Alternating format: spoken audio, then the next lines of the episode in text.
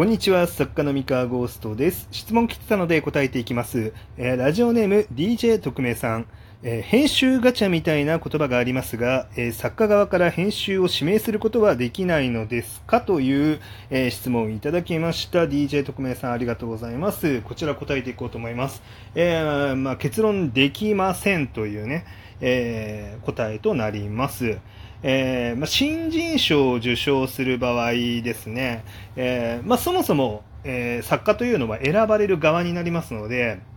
あの編集者のどの編集さんから、まあ、この、ね、作家さんはあの才能あると思うからこの人にたこの人の担当をしたいってどの作家さん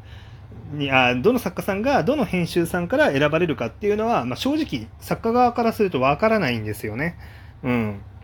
ですし例えばあのウェブの書籍化みたいなものだとしても、えーどんな編集さんがですね、まあ、作家に、えーあなたの作品を我が社で出版させてくれませんかって声かけてくるかみたいなのは、まあ、わからないわけですよ。で、まあ、選ぼうと思ったらですね、声かけられた時点で、うーん、まあ、ちょっとあなたとは仕事したくないから、えーなしで、みたいな感じで、こう断ら、断ることぐらいしかできないんですよね。うん。で、自分からもう、この編集さんと仕事したいって思ったら、まあ、本当に、あの明確に仕事したい編集さんがいるんだったら、まあ自分から声をかけたりとかね、して一緒に仕事しませんかって言って、うん、アタックする必要があるんですけれども、まあ逆にですね、まあ編集さんの立場になって、まあ考えてみたらですね、こう自分がこう才能あると思っていない相手から、えーまあそういうふうにアタックされたとして、えーそのひその編集さんは、まあなんか、担当できるんだろうかみたいな問題がありますよね。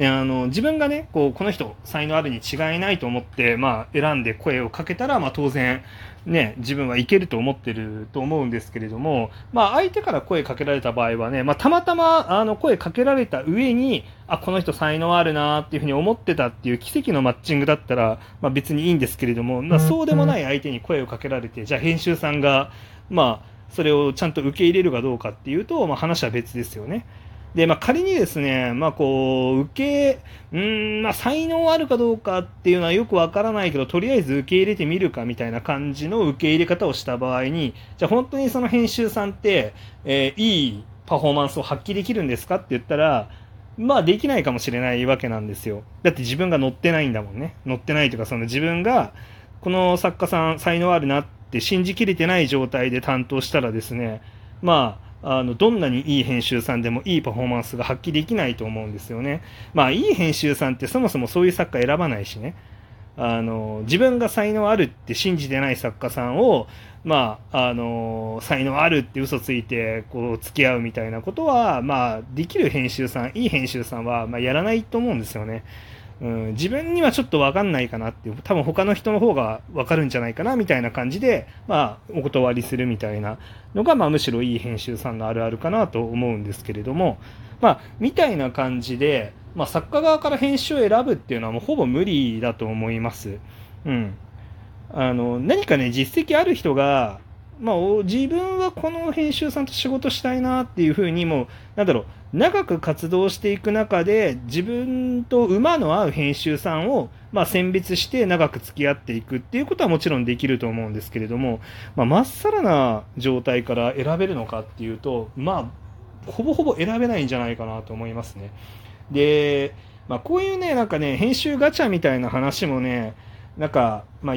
たまに聞く言葉ではあるあるんですが、まあ、個人的にはあんまり好きじゃないというか、なんか的を射てない話だなと思っていて、えっと、なんかこのこの世界にいい編集とか悪い編集とか、なんかできる編集とかできない編集とか、あのないです。はいまあ、あるんですけど、厳密にはあるんだが、それはいい編集、できる編集ではなく、えっと、その編集と作家の組み合わせがいい組み合わせだった悪い組み合わせだったっていう話が、まあ、ほとんどだと思います。えっと、結局は組み合わせなんですよね。だってあの作品ってあの作家一人で作るわけでもなければ編集一人で作るわけでもないしあの売れるかどうかみたいなのも編集だけのだけの実力で決まるものではなくて、まあ、作家の実力と編集の実力と、まあ、その他いろいろな外部要因がいろいろ合わさって売れる売れないっていうのは決まってくるし、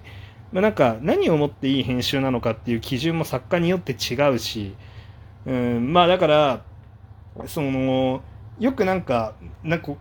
言いますけど編集ガチャみたいななんかそれは別になんか絶対値として絶対的にいい編集絶対的にできる編集がいるわけではないっていうね、うん、話ですよね。まあ、具体的な例を挙げるとですね、まあ、あの僕の担当編集の一人にですね MF 文庫 J の担当王さんっていうね方がいらっしゃるんですけれどもあの僕と組んで自称 F ランクシリーズとリソムスシリーズと義妹生活シリーズ3シリーズ立ち上げててあの全部あの10版以上ですねあの F ランクが確か累計70万部以上今だと多分コミックアスタら80とかいくのかな、まあ、ぐらいのヒット作にしてであのリソムスも12万部以上のヒット作にして、で、義妹生活も現状、もう数えてないけど、数えてた時点で45万部以上だったはずなんですよね。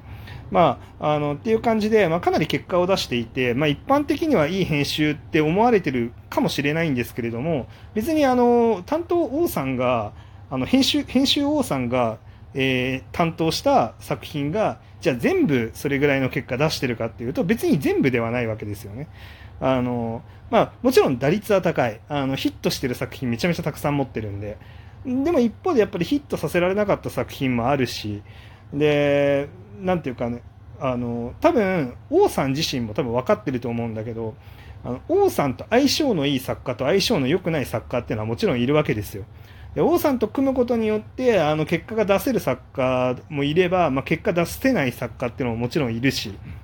で王さんのやり方が肌に合う作家もいれば、あの肌に合わない作家も当然いるわけですよね。で、まあ、僕の場合はかなり肌に合っていた、まあ、結果を出すという面でも、あの仕事のやりやすさっていう面でも、かなり肌に合っている。まあ、多分感性とかも近いんだと思いますね。あのだから、まあ、こう、うまくやれてるんですけれども、別にこの組み合わせがたまたま奇跡的にマッチングしただけの話であって、でしかも、まあ、この組み合わせで作品を出した時のタイミングだったりとか、まあ、いろんな運が絡んでの結果になってくるので、じゃあ他の作家さんがあの編集王さんと組んだら絶対に結果出せるかって言ったら、まあ、そんなことはないわけですよね。で、他の作家さんが王さんと組んでみたら、絶対になんかいい編集って思うに違いないって言い切れるほどのあのものではないわけですよ。うん、でこれはまああくまで一例として、まあ、僕の担当編集の例を出しましたけれどもどの編集に関してもそ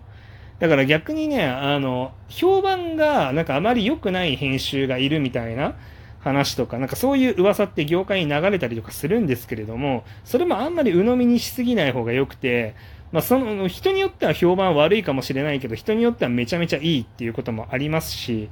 あのなんか全然、そのなんか能力みたいなところも結局その作家との掛け算なんで、その能力、この編集は能力がない、能力がないみたいなこと言っている、えー、作家さん、じゃあご本人の能力はどうなんですかっていうと、まあちょっと怪しいところがあったりするわけですよね。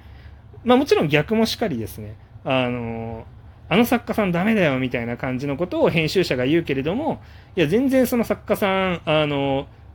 全然そんな言うほどダメな作家じゃなくないみたいな話とかもあるわけですよ。でそのどっちもそうね。あの、編集者の中で評判の悪い作家とか、作家の中で評判の悪い編集とか、まあ、どっちも、なんか実情を反映していないというか、まあ、その人たちにとっては本当のことなんだけど、別にそれは万人に共通する、あの、尺度で測られたものじゃなくて、あくまであなたの主観ですよっていう、まあ、そういう話ですよね。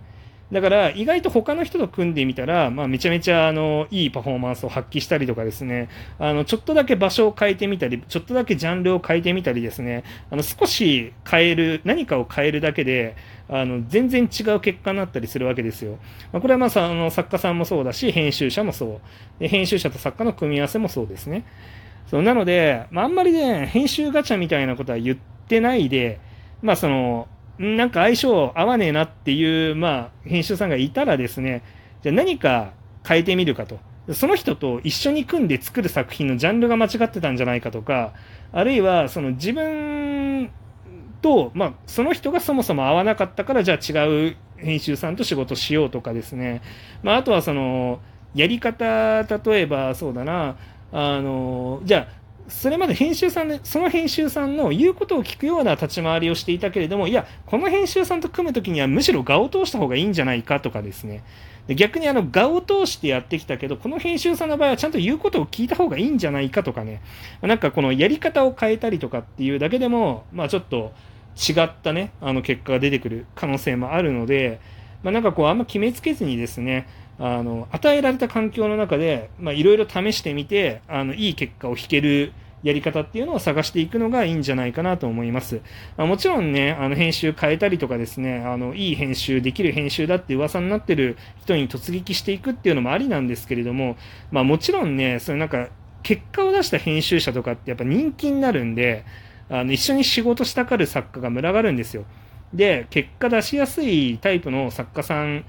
と言いますか、まあ、相性のいい作家さんがもうすでに大量にあの担当してもらっているので、もう忙しくなっちゃってることが多いです、そういう編集さんはね。なんで、なんかあんまりそうやってこうこの人に絶対編集してもらいたいんだみたいな感じで考えるのは良くない。それ考えすぎると、なんかね、あの自分がダメだった時に、ね、自分が反省しないで、あのあの人に担当してもらえれば売れたのに、あの人に担当してもらえなかったから自分は売れなかったんだみたいな感じの、良くない、なんていうかその、ネガティブな感情みたいなのを持ってしまうこともあるので、あのそうならないようにね、まあ、ちゃんと自責の念でやれるように、あのちゃんと自分にできる、コントロールできることだけコントロールするように、まあ、するといいと思います。はい。